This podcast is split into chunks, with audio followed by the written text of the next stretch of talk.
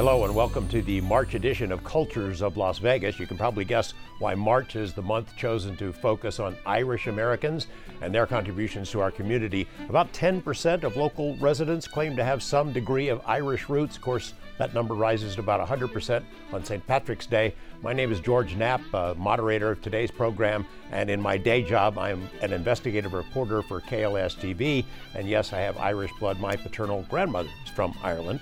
And uh, our conversation, I think, for the next 30 minutes or so 30 minutes, is that all? They, they do know we're Irish, right? Uh, is going to highlight contributions made by Irish Americans to the melting pot that is the Las Vegas community, Clark County. Uh, my guests, the other panelists today, uh, Terry Murphy is a one woman Irish Tourism Bureau. She's the former honorary Irish Consul in Nevada. Yeah. They never replaced you, though, right? Not yet. They can't. How could they? They could try. and uh, you know, and has uh, she has strong armed and uh, talked uh, generations of uh, locals into visiting Ireland in her day job. She uh, runs Strategic Solutions, a public affairs consulting company deeply involved in um, political issues, charitable causes, and businesses that are vital to the local economy. Diana Kenny Toogood, Southern Nevada Sons and Daughters of Erin. You're going to tell us what that organization does. Brian McMullen, owner of McMullen's Irish Pub. We know what goes on at a place like that. Uh, pub is, pubs are, of course, a vital part of uh, this community and, and I, Irish, Irish life as well. And Dr. Cian McMahon is a UNLV historian and author, and we're all going to join this conversation. Terry, I want to start with you.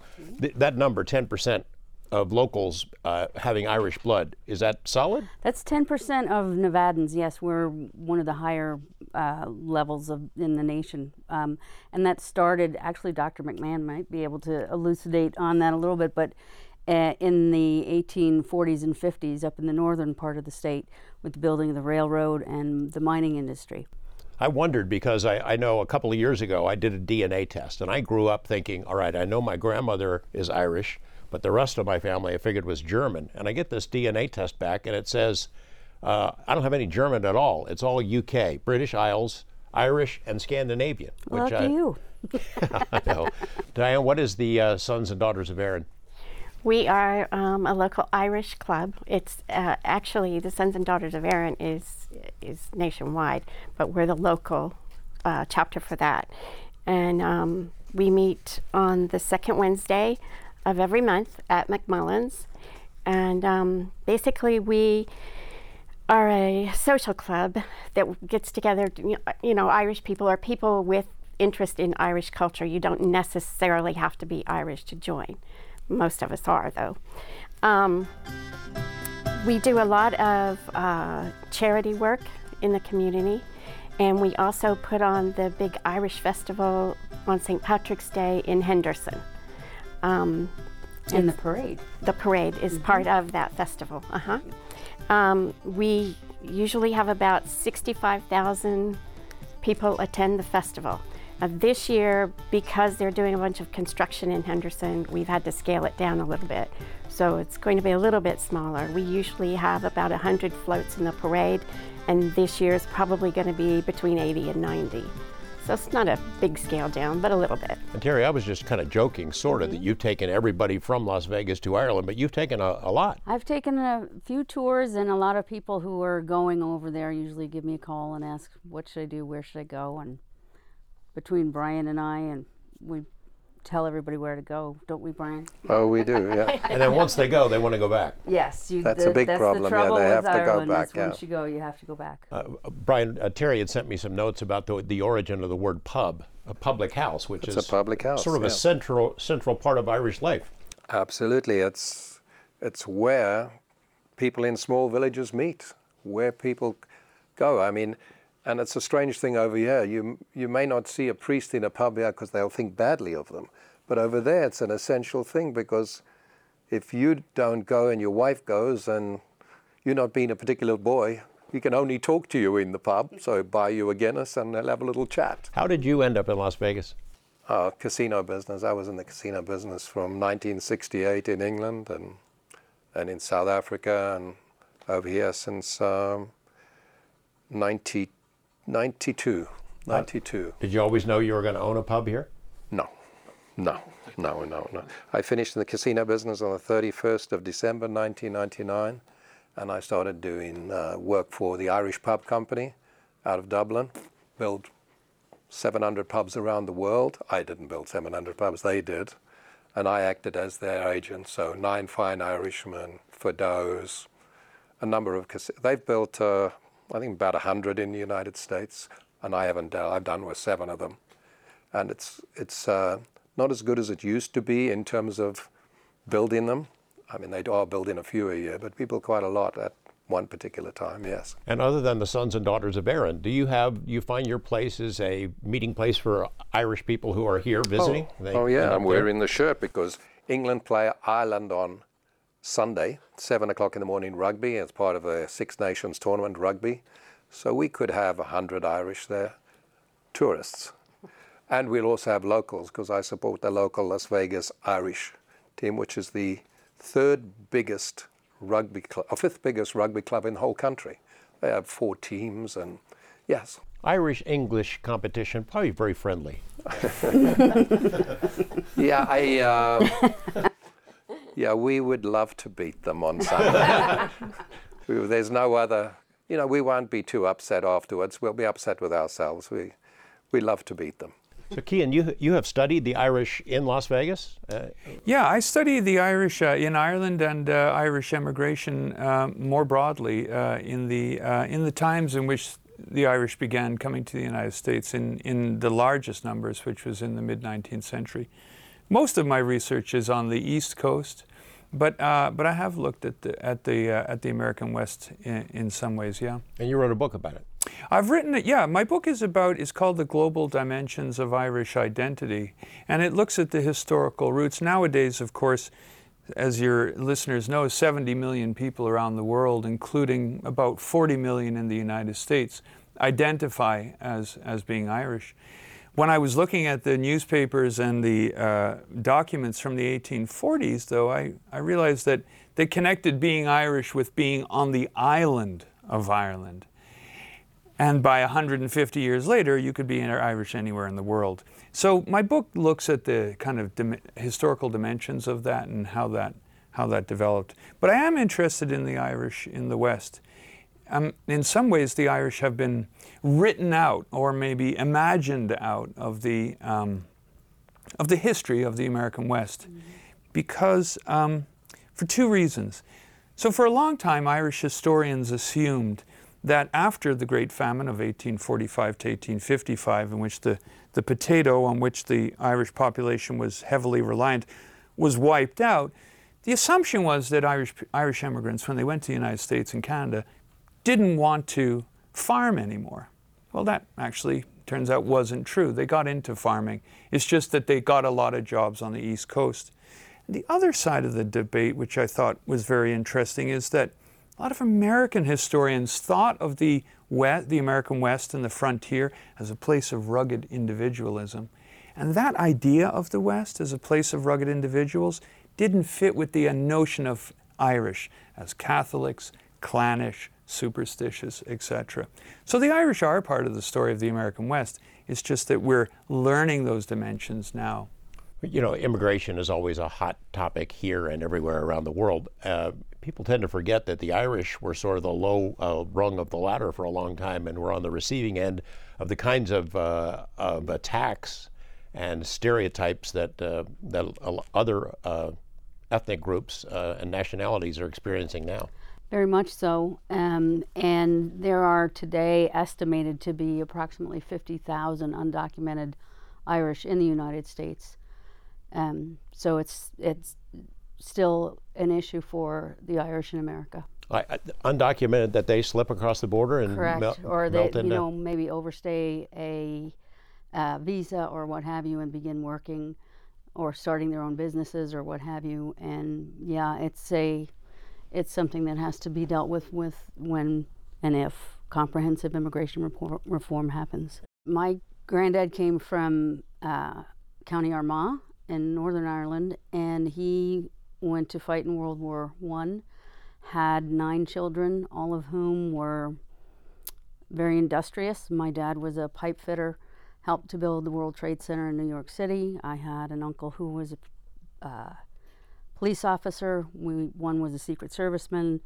Uh, my aunt was principal of the first School of the Deaf in New York, um, St. Joseph School of the Deaf. So I think the Irish experience has added a tremendous amount to the American experience as well. How often do you go back to Ireland? Oh, I've been going back every year, actually. I've been going back every year, mainly because of whiskey. mainly because, not the fact that I drink it, but the, you know, the prohibition, when pro- Ireland dominated, Irish whiskey dominated America before prohibition, not Scotch, Irish. But when prohibition happened, they had nowhere to sell it because that's where they sold it, here. And that killed off, they had 37 distilleries in Dublin. They had no distilleries five years ago. But now the Irish uh, Tourist Board and the Irish government are pushing the fact that they see how well Jameson has done in this country. So it's a huge push, and I think there'll be 40 by the end of um, 21. So I go back because of that and to see how the progress is going for that because I have the most brands of Irish whiskey in the world. So Well, the whiskey boom has been good yeah, for you. not then. that we sell them all, but you know, a whole range of them, and it's going to get more and more and more. And they'll be able to. Vi- they can't vie with Scotland at the moment or with Scotch because it's so ingrained through the colonies and through here. People want Scotch.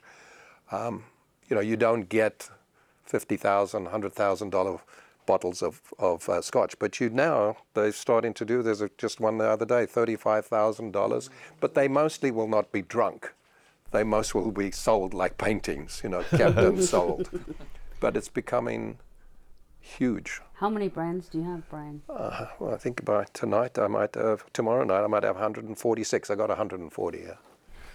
Do you have a, a sense, Cian, uh, about um, how closely Irish Americans follow Irish politics and vice versa? The Irish, how much they follow our politics? Yeah, uh, I, I think that there are uh, close connections that, but that those connections uh, are episodic. In other words, they, they come and go. There, there's times when they're when they're warmer than than at others, right? And and that makes sense. So I read the Irish Times every day online, which is the main Dublin newspaper, and. Um, American immigration, which Terry referred to earlier, uh, is a is a huge issue that's covered carefully in the Irish press, exactly for the reason that Terry suggested. I mean, there's lots of families in Ireland who are directly affected by the immigration policy. It's not something that's distant to Irish families. It's something that impacts them on a daily basis. And then, while most Americans may not have been following uh, the uh, ups and downs of the latest election in Ireland. There was an election last week. I'm sure most Americans probably aren't following it. But a lot of Americans would have understood the role that Ireland and the relationship between Ireland and Britain played in the huge debate over Brexit. Yeah. And so at times it becomes more and more, uh, we'll say, important in each other's eyes. I'll also say that Ireland is a unique country in that could you imagine if on the 4th of July uh, the President of the United States went to London and the Secretary for Commerce went to Ottawa and the all these major ministers uh, in the government went or left Ireland, uh, sorry, left the United States on the 4th of July. That's what happens in Ireland. Like Irish government, the main Irish government players leave Ireland on St. Patrick's Day to foster their connections with governments. The biggest example, of course, being when our Taoiseach, our Prime Minister, comes to the White House and has his annual St. Patrick's Day audience with the President, and he gives him a bowl of shamrocks, and everybody smiles. But it's unique that a country of Ireland's size could have the ear of the American President every year guaranteed. Amer- Americans tend to not pay attention to anything that happens outside our borders. We have only the thinnest understanding of what goes on in the rest of the world. Um, in general, can you help us understand where the Irish are on Brexit? We've got a general idea here, very thin, about Brexit and how that works and what it means. Uh, where were the Irish in this discussion? Yeah, so I would say that generally speaking, the, the population in the Republic of Ireland, and Terry and, and your other guests may, may be able to clarify this, I, is that generally speaking, the Republic of Ireland considers the European Union to be a positive development and considers the European Union to be a good thing. And so most people within the Republic of Ireland would consider Brexit to be an accident, or uh, sorry, a mistake, like a mistake economically, politically, culturally, etc. The north of Ireland, of course, Northern Ireland is more complicated in that a large percentage of that, about half of that percent of that population considers themselves part of Britain. And about half generally consider themselves to be part of Ireland. And so so the so the politics and the decisions within Northern Ireland are more complicated. But generally speaking, I would say that, that Irish people consider Brexit to be to be a mistake. And to and the problem is is that if if the border along Ireland between the Republic of Ireland and Northern Ireland becomes a border for Europe and has soldiers and watchtowers put on it to control immigration, that does provide the potential to reignite the troubles, which were the low intensity. Uh, uh, guerrilla warfare of the 1980s and 90s, which nobody wants to go Did back. Did I just read about it? A, a move to unify the two again, or discussion there's, about that? There's, there are, there is talks that perhaps one way to to overcome the problems presented by Brexit is to give the people of Northern Ireland a chance to make their own democratic decision as to whether they would prefer to remain within Britain or prefer to remain or or rejoin, we'll say, Ireland. And in fact, the majority of people in Northern Ireland did not vote to leave um, the EU. Oh yeah, and so, that's an important so that's point. An important, um, that's an important and point. The other thing for context is the island of Ireland is about a third the size of Nevada, and the population of the island is about six million, with about four and a half million being in the Republic and one and a half being in um, Northern Ireland, which is part of the UK. Gets complicated, doesn't it? And did, did they follow our politics enough to make a judgment on whether we're crazy or not? Or, they do. uh, I in my in my experience, they do because being an American, people a- you know ask. So you go there what, they yes, ask- what what what, What? are you people doing? um, they I think they follow it way more than they know a lot more about us than we know about them for and sure. Brian, when you travel, uh, do they ask you political questions? Uh, after they ask, can they go along with you? That is. Um, yes, they do. I I have a uh, I have strong views, but because I have a pub, I don't deal with religion or politics because it's you know I would have fifty percent Republicans and fifty percent Democrats, and sometimes you don't know who's what. And neither of those ask. neither of those topics ever get discussed in pubs, right? No, they shouldn't. Sometimes they do. I mean, I had an Irish gentleman in, he was complaining about immigration, how terrible it was, and he may have only been lived here 10 years. And I had to remind him, because he was complaining about where people were coming over the border, I had to remind him, you have thought about that once, and you shouldn't be saying that. Just keep quiet. You, you don't know anything. And um, he did keep quiet about it because, you know, Irish were really badly treated. I mean, there's no doubt, historical fact, they were badly treated when they first got, and they fought on both sides of the Union, and they fought on the, on the uh, Confederate side, got killed on both sides. Brothers fought brothers. They still weren't that treated well treated afterwards. There were a lot of Irish soldiers in the cavalry and the, the settled the American West Which- as well, as I recall. Yeah, which Irish shows you what happens today Civil too. War. They fight in the in Afghanistan, in Iraq. They come back, they can't become citizens. A number of them. So you know, it's difficult. It's not for me to judge it, but it's for me to say. In, in the People feel that. seven or eight minutes we got left, uh, let's drum up a little uh, tourism for for Ireland. What what do you tell people to go see, Terry, when you when you urge them to go over? Well, you know, it's a small enough country that you can see a lot of it in a short amount of time, but uh, you kind of end up wanting to stay because it just grows on you. The people grow on you. Um, a, everybody's very friendly and likes to have a chat. They want to hear about you. Um, the thing that I, I was recently there, and the thing that stood out to me the most was that it didn't seem to me that time was money. You know, how we're all in a bit of a rush here, and over there, people want to know about you. They want to know where you're from and what you do and what you like. So to go there, Dublin is a it's a European city. It's got a lot of history. Um, there's a brand new uh, museum there that I really found myself liking. It's called uh, Epic, the Irish Emigration Museum about all of the people who've left Ireland and gone and made huge impacts all around the world. Um, so that's one thing. Uh, in fact, DNA um, was one of the discoveries of an um, Irish person. The White House was designed by an Irishman. So lots and lots of things. Submarines were designed by Irish people. So lots of gifts there, and it was very interesting. But it's also there's a juxtaposition of history and modern, modernism. So you see uh, Google and Facebook um, building very modern buildings right next to uh, carefully preserved buildings that are important to the history of the, the Republic of Ireland, right? So that's very interesting. And then the west of Ireland is just the most gorgeous scenery I've ever seen in the world. That's what you've told me every Yes. time we've talked about it. So you can drive around the entire island and you can do a whiskey tour of, you know, all the distilleries. Not necessarily just to drink a lot of whiskey, but there's a lot of culture in the creation of Irish whiskey. There's a lot to do and see there. I think if you're American and you go to any other country, I don't think you'll be treated better than in Ireland.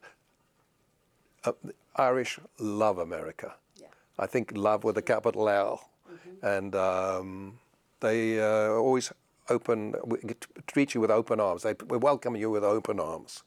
Um, that's what I've always No matter your experienced. anyway. politics either. They, Yeah. they, they like to talk about it one way or the other, right? Yeah. Cian? You just, Oh, it's Whatever- absolutely, yeah. wherever you fall, a, a good argument is always a good thing, right? Do you uh, see Americans um, increasingly looking into their DNA genealogical roots and then tracking down their Irish relatives? Just sh- show up and hey, I'm here. Knock on the door. Is is that your members uh, engage in any of that? Do you do you? Um, yes, I mean we have uh, most everybody. I would say, well, a lot of people in the in the club have done their DNA, and um, and yes, like to trace back. Um, in fact, one of the women in the in the club, her last name is Kennedy, or was Kennedy, and my last name was Kenny, and so she said, "Oh, but I have some Kennys in my." So yeah, it it sort of gets talked about and and that sort of thing. I don't know if I would just. I have still relatives there, so I'm told, but I don't know that I would just show up and knock on their door. it, do, it does happen, though. It happens, I'm sure. Oh yeah, I mean, I get people because of the pub. They come in and they think I know everything about it. I don't. Terry knows everything about it, but they come in and say, "W- w- "Where should we go? What should we do? We're looking for, be it Kelly, be it Murphy, be it whatever else," and a number of them have come back. Some haven't found their people. They know which village they come from. Uh, Some only know the village that they come from, and they find people. I could talk a whole show on what they say about when they come back. Well, tell us a little bit. Well, What- quickly, the, um, the this uh, guy came in one day, and I was serving at the bar years ago, and he said, "I've got to talk to you. I've got to talk to you." I said, "Okay, I'll be with you in a moment." I came over to him, and he said, "My mother and father went to Ireland. They knew the village they were at. They were both retired. They'd been married 50 years or whatever, but the wife was keen on finding her her, um, her, her, her ancestors. The, the husband wasn't as keen, but he went along. And they went to a pub in the town. They didn't know who the, you know, they obviously knew the names and whatever. And they spoke to people. And one lady came up, one who worked there came up, don't talk to them. I'll, I'll take you to my house and we can have a chat about it. Took it to the house. They took him to the house. The husband wasn't too happy. She got on a chair, sat them down, got on a chair, went on top of the closet, picked out a cardboard box, and started leafing through these photographs. You know, as you used to do. You didn't look on your phone, you looked at the photographs that you never put up, but they were always in this box. And she pulled out a big one and she turned it to them. She said, I don't know who these people are. It was a wedding photograph. It was their wedding photograph. Oh, wow. You know, there's hairs on the, my Yeah. my arms went up because people get, you know, you're over in America, you've gone, you're two generations back, but you still there are people who send it back to brothers or sisters. My daughter got married, or my whatever, and people get it. They don't know who you are. They just know that these are long lost cousins, and they stick it in the box. And that, uh, and he said, you don't have to believe me. My, my parents are coming in and they'll tell you. And they in did. general, the Irish are, it, it happens enough Oh, that yeah. they, Yeah. they get used to. I've Yeah. I've heard multiple stories of sim- similar things. I, I think it's a wonderful thing to know about your ancestors and whatever else. You get that camaraderie and they become friends and long distance as it may be, you know? Cian, while we have a chance, uh, tell us about your book that you wrote, um, what the title of it is, what's in it, and um, maybe we can sell a couple copies. of it. Well, thanks, George. So, um, yes, so the first book I wrote is published in 2015, and it was called the Global, the Global Dimensions of Irish Identity. And I was interested in the ways in which newspapers in the 1840s and the 1850s were used as a medium for, for connecting uh, between Irish people around the world. We think nowadays, as you just referred to photographs, we pick up the phone and we text or communicate, email somebody very quickly. In the 19th century, I mean, early 19th century, information only moved as fast as a ship could carry it.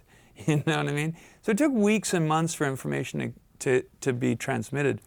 That meant that information was that little bit more important in, an impor- in some ways. And so I'm interested in that. Uh, Terry was just uh, referred to the Epic Museum in Dublin. I grew up in Dublin. I'm, of course, partial to Dublin and all things great about it. There are many. One great thing uh, beside the Epic Museum is a replica of a sailing ship from the years of the famine. And it's called the Jeanie Johnston, which was a real ship. And you can, it's a living museum. You can go on with the docent and you can go down and you can climb into the into steerage as it was called. And going to this ship, this museum several times, sparked in myself an interest in the experiences of emigrants at sea. So I'm currently working on a new book, which I'm calling The Coffin Ship. And that's it, that seeks to understand the strategies and tactics that immigrants used at sea during the Great Famine. Well, Cian and Brian and Diane and Terry, uh, great to have you here and share this with us. And I guess the, the only question is, are we going in one car to the pub, or are we all going? Are we, we're You're driving very welcome. Thank you. That's it for us with this edition of uh, Cultures in Las Vegas.